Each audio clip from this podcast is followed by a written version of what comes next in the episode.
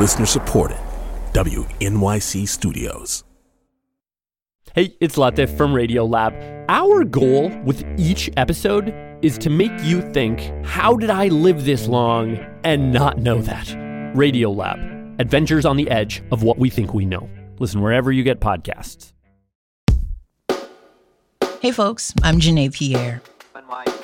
I know it's Saturday, and we don't usually drop a weekend episode on NYC Now, but today is a little different. Sometimes there are stories that we need to spend more time with, that need to go a bit deeper, and we've got one of those stories for you now. In fact, we have a handful of them we'll share in the coming months. This school year is well underway in New York City, and it's a pivotal moment for the public school system. Mayor Eric Adams' administration has big plans to improve the way children, especially those with dyslexia, learn to read. But in the meantime, many students in the city with dyslexia still struggle to get the help they need. WNYC's education reporter, Jessica Gould, has been following one student in Harlem and has this story. Tell me why you didn't want to read in front of me because I don't feel comfortable to read with other people. Why? What happens when you read? Well, it's I get frustrated because sometimes the words are harder to sound out in my head and I shut down. What does shutting down mean? Like I stop, I get an attitude sometimes. I start to cry sometimes because it's like struggling because my brain like it's like I can't handle it because it's hard. When I met Matthew Green earlier this year, he was eight years old. He'd just been diagnosed with dyslexia, and he had been struggling in school for years. And like so many kids, he thought that was his fault. Like I wasn't a good kid in second grade, kept like not doing my work and stuff. Just felt bored in class and I just didn't want to read at all or do my math. But we would, they would call my grandma or my mom and I, I would talk with my grandma slowly, try to hold, try to hold my breath, and she would tell me, just try your best. And I'm just say one thing? Sure if if it wasn't for my grandma, I wouldn't be here right now. He had a really difficult time, um, and it showed in his behavior. I would get calls at least once a week. Um, you know, him throwing chairs, him. It, it was really bad. A lot of that I can attribute to he wasn't getting the support that he needed. Trenace Green is Matthew's grandmother. She says at one point the teachers were at such a loss, the school gave him a teddy bear to try to calm him. By third grade last year, she was losing her patience. I was like, Well, how are you guys going to teach them? And they was like, Well, we don't know. First, uh, we were, I think that we were living almost a Shakespearean tragedy when you have uh, gifted young people who learn differently or actually ostracized from society. Dyslexia has been a big focal point for New York City's Mayor Eric Adams. And, you know, uh, mommy didn't know what was wrong with me. Uh, many teachers thought I was lazy. Adams himself is dyslexic, and he's talked about it many times in public appearances. And it was just a painful moment. And you stand up and you have to read and you stumble over the words and you cringe and you start to think differently about yourself. Surprisingly, though, the city does not track how many students have dyslexia. Experts I've spoken with estimate that anywhere from 5 to 20% of kids have some version of this disability. It's called a language based learning disability. And there's a lot of concern about what's been called the school to prison pipeline when it comes to dyslexic children who don't get the kind of education they need. 40% of the inmates at our jail, Rikers Island, are dyslexic. And I was on the pathway to join that rank. But for many years, the city's public school system has not been able to support most students with dyslexia. So, what typically happens is that families have to fight to get their children evaluated and then educated. Many of them fall through the cracks, which is why Adams and his school's chancellor David Banks say fixing this problem is a top priority. They've rolled out new screeners for dyslexia, they've launched pilot programs, and they've called for an overhaul of literacy instruction across the school system. I wish I could just lean in the ear of those young children right now living in an area of uncertainty to whisper in their ear, baby, you got this. You got this because your mayor got you. But these plans are just getting started. And the research shows that where Matthew is right now, at eight years old, the window to truly teach him how to read is closing. So that means this is not only a pivotal year for the city and how it teaches dyslexic children, but it's also a pivotal year for Matthew. So, your grandma told me that you wanted to be part of a story about dyslexia and what the city should do.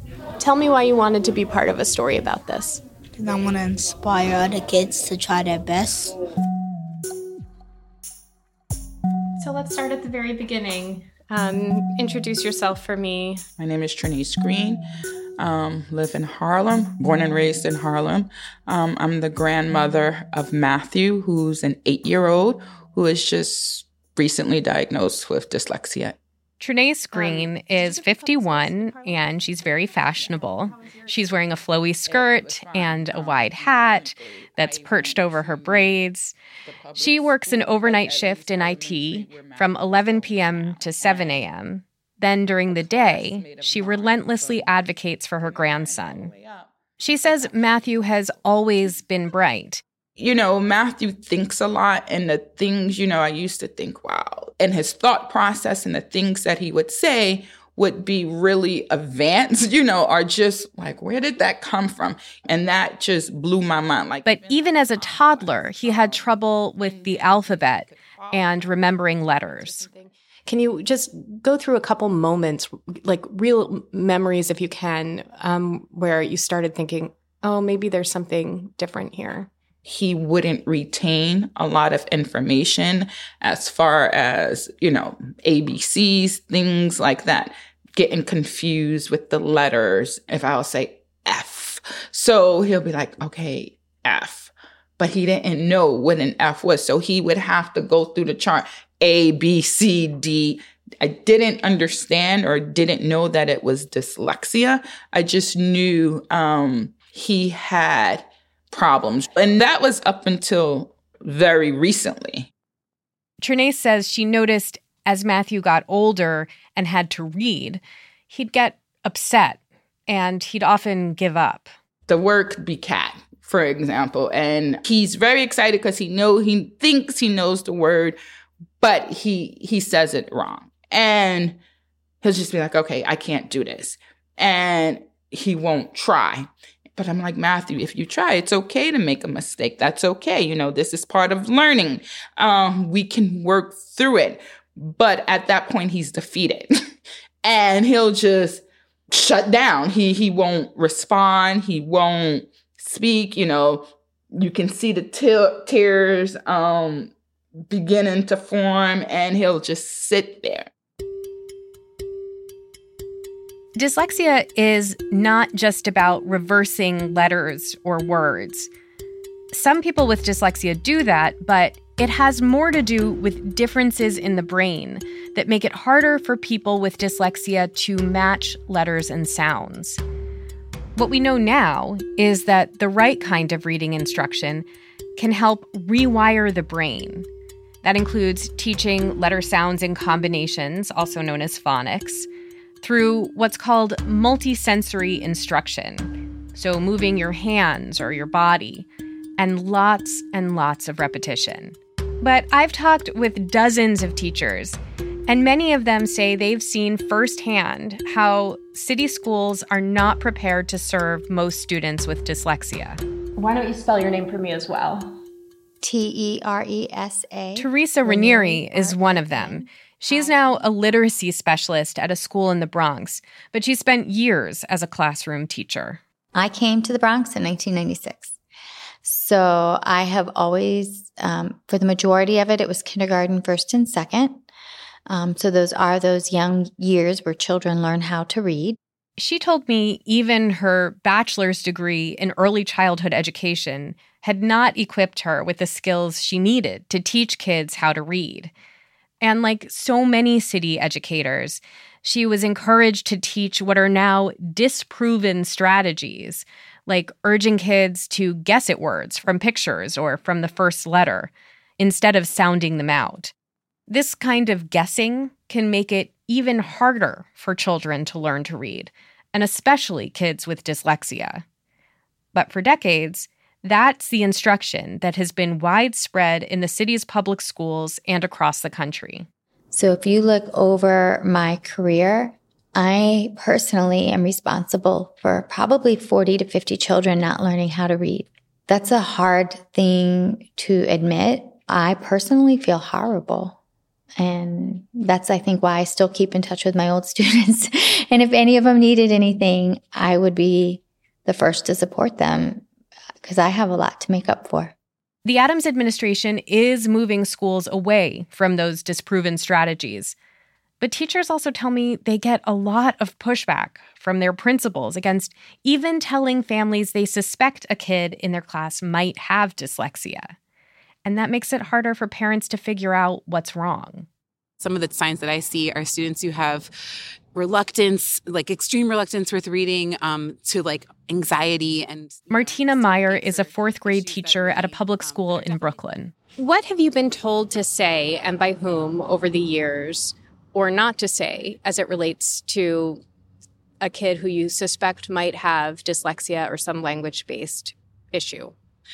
I have been told, and this is true, that I am not a doctor and therefore cannot make a diagnosis, but I am a professional and I have 15 years of experience. And so um, I do see the science as stated. Um, and I have been told by every single administrator, meaning specifically principal, that I have ever worked for, that um, I should not use the word dyslexia with parents. And I've been told, you know, stick to your wheelhouse, stay in your lane. Of course, Matthew didn't understand why his teachers weren't able to reach him. He just knew he couldn't read, and he was falling further and further behind. And because the school system is just not equipped to deal with dyslexia, the way that many parents get the help their children need is to sue the city to pay for private school. But that takes money, it takes connections. And we generally see socioeconomic and racial disparities in who gets to take that route it's really heartbreaking, you know, because I see it's like as if they really just don't care about these children and it's just heartbreaking. You're listening to a special report from WNYC's Jessica Gould on NYC Now. Our story continues in a moment.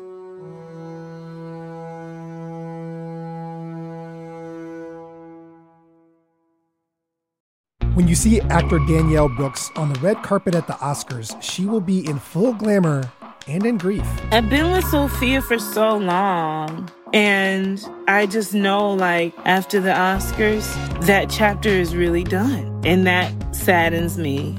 I'm Kai Wright. A star of The Color Purple honors the role that shaped her career.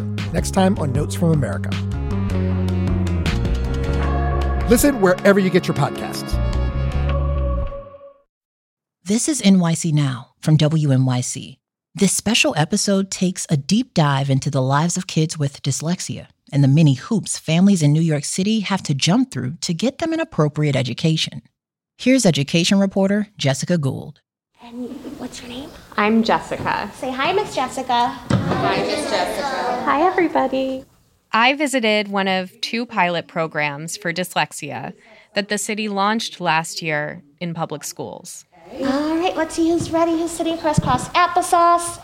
At this one, at PS 125 in Harlem, teachers in the earliest grades, so kindergarten through second grade, have been trained in a method called Orton Gillingham, And that's considered the gold standard for teaching kids with dyslexia. And you're going to echo after me. Ready? A apple a. A apple a. It's interactive, it's repetitive, it's multisensory. B bat b. B bat b. Kids move their bodies as they learn to sound out words. For bat, they take a swing.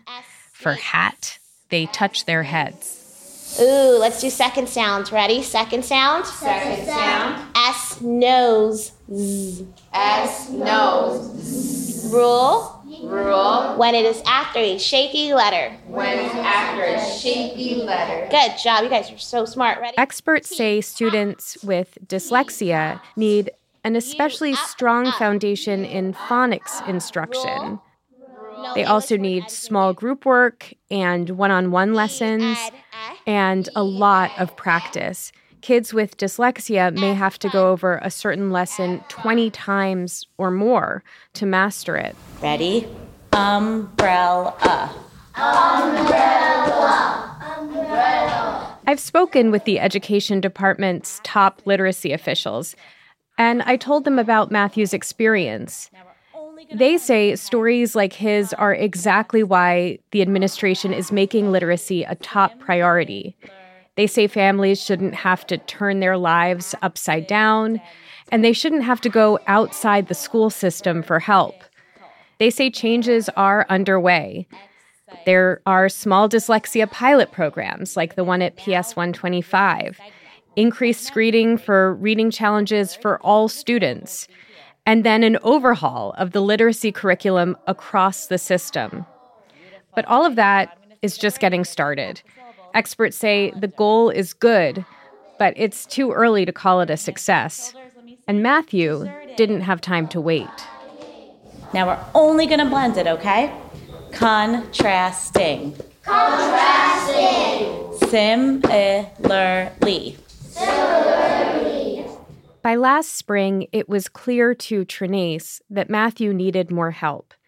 She met with teachers in a special education meeting for what's officially called an Individualized Education Program, or IEP. That's a kind of special education roadmap. They suggested a smaller class where he would learn alongside peers with a range of disabilities, and they offered him some psychological counseling but they didn't offer extra reading support.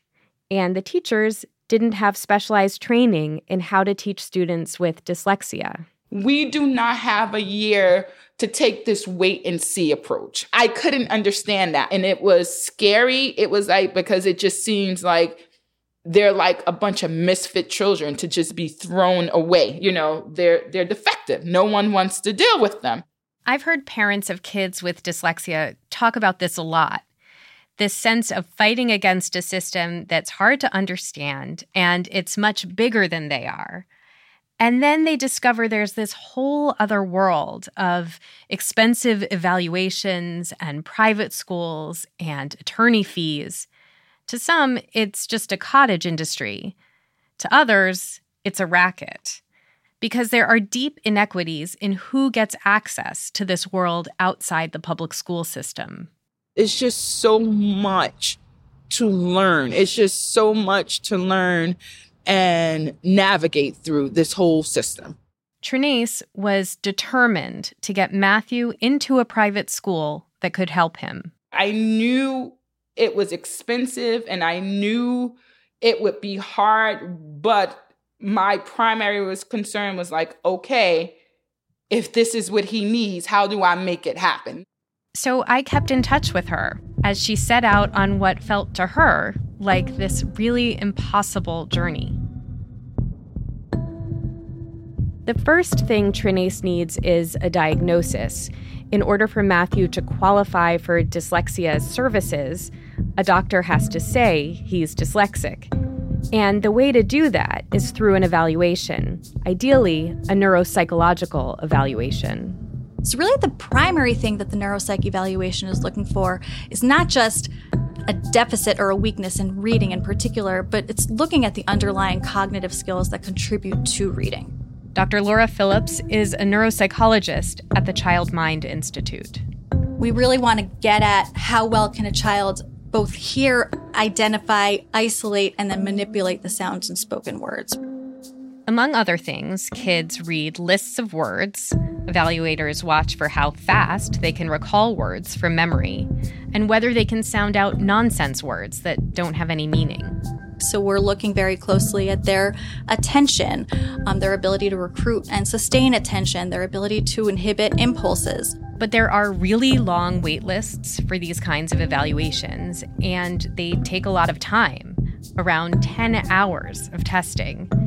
Evaluators also gather input from parents and teachers, and this all makes them very expensive, up to $10,000. And so, obviously, the financial piece is a huge barrier to, to a lot of families. Matthew and Trenace got super lucky. The Child Mind Institute has a study that Matthew qualifies for. So that means he gets seen right away for free. And Trenace gets the piece of paper she needs to move forward to the next step in the process. So tell me what it says. Um, that he has dyslexia. So they recommended him to be in a specialized private school. But private school comes with its own exorbitant costs, reaching upwards of $70,000 a year. Under federal law, public school districts like New York City's are required to pay for private school tuition if the public schools can't provide an adequate education for a child with a learning disability like dyslexia. But in most cases, families have to hire an attorney and file a lawsuit against the city. And so that's the second step in the process. Retainers range from around $5,000 to $7,000. So you have to hire an attorney just to get your children educated. How is this possible? There are also nonprofits that will represent families for free. So Trenace starts making call after call. Voicemail disabled for this extension. After call. At the tone, please record your message. Some never called back. Others said they were totally booked. To Trenace, they seemed overwhelmed by the sheer volume of work. In the city right now, there are more than 10,000 pending complaints for private tuition and other special education reimbursements. The process is so exhausting. And at one point, Trenace decides to take a one week break from searching. Again, just looking for an But that makes her feel incredibly guilty. I feel horrible because I'm like, I wasted five days that I don't have because, you know, every minute matters. And it's just horrible. Finally, she gets through to a public interest attorney named Andrew Gerst. He represents students at no cost to families. Hi, Ms. Green. Very nice to meet you. I'm Andrew Gerst. I'm uh, an attorney at Mobilization for Justice. So, every child with a disability and an IEP is entitled to something called a free and appropriate public education, or a FAPE. But what this basically means is, you know, every child has a right to an education which works for them. That opens you up to any private school you want that it's going to be appropriate um, for for your child. The downside is that you have to file a, a lawsuit against New York City every single year to seek funding. Andrew says he'll review her case. Then, some weeks later, he calls to tell her he can represent her. I'm like, oh my God, thank you, thank you. It was a relief. um, it was just hope. But then it's on to the next challenge. There are a handful of private schools that explicitly serve students with dyslexia in New York City. But in most cases, they require all but a few parents to pay tuition up front while the city hears their case and processes their reimbursement. So that means most parents are fronting $70,000 a year, often for two years straight, plus the lawyer's retainer, before getting any money back. That plays a huge role in why the people who go this route are more likely to be affluent and white. City stats show that most of these cases come from the wealthiest districts in the city. Trenace doesn't have tens of thousands of dollars to pay up front. So her next stop is the Sterling School, which is a private school in Brooklyn Heights. Good morning. How are you? Good morning. I'm Trenace. Hi, Nice to meet you. How are you? The Sterling School is unusual because, unlike many of the other private schools, the majority of families with students here pay tuition after they successfully sue or settle with the city for reimbursement. And that boosts diversity. Ruth Arberman started the school years ago after she realized the public school system couldn't serve her own son with dyslexia. One of the problems the public school, I think, has suffered from is the kid is falling further and further behind, but there's also a negative effect on that child's self esteem. And that tends to um, linger and make it harder for that child to learn even when they start to learn.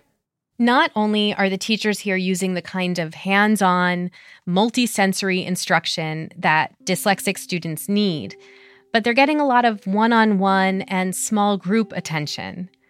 Ruth tells Trenace and Matthew that she's starting out this school year with 20 staff members and just 46 students. And they need that because their deficits are often significant by the time they get to us.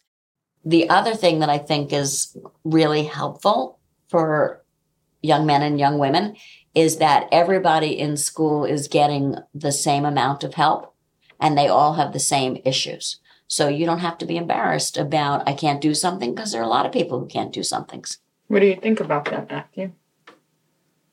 Mm-hmm. You think you'll be more comfortable? No. Why Stay in not? my own school.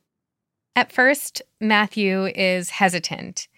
Quietly, he says, I want to stay at my school. Well, I understand that. I really do. Um, why do you think that is? Because I have a lot of friends. Uh huh. So are your friends going to disappear just because you change schools? No. Okay. Change is hard. And change is scary for most people. Even good change. But when Ruth takes him on a tour of the school, his mood starts to lift. So this is our STEM lab. Matthew loves the STEM lab. So, just for the listeners, this is a room with a lot of gadgets and gadgets. It's got computers, 3D printers, and robots. And then everywhere he looks, there are stacks and stacks of books. So, where does this leave you? Amazed. Love this school. I want to transfer. I, ca- I got no words. It's so good. Love this school so much. Yeah. I never coded before. I would love to know how to code. You're bouncing. Can I, can I go to this school, Grandma? Matthew started at Sterling earlier this month. He's in fourth grade, and he says he loves it.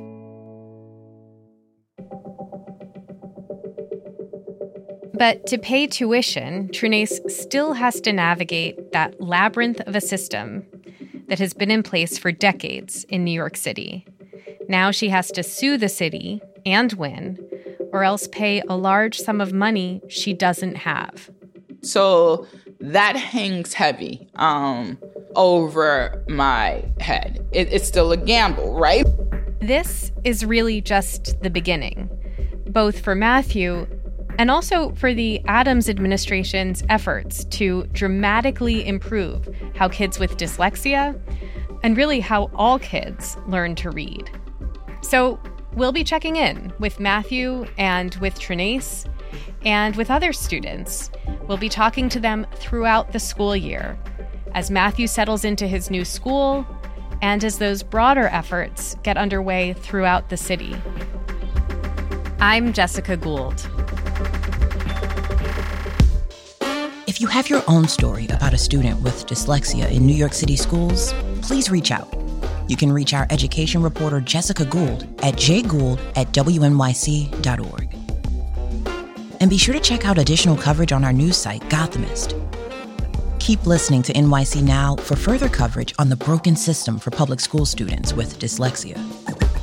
This is NYC Now. Be sure to check us out every weekday for your local news headlines and occasional deep dives. I'm Janae Pierre.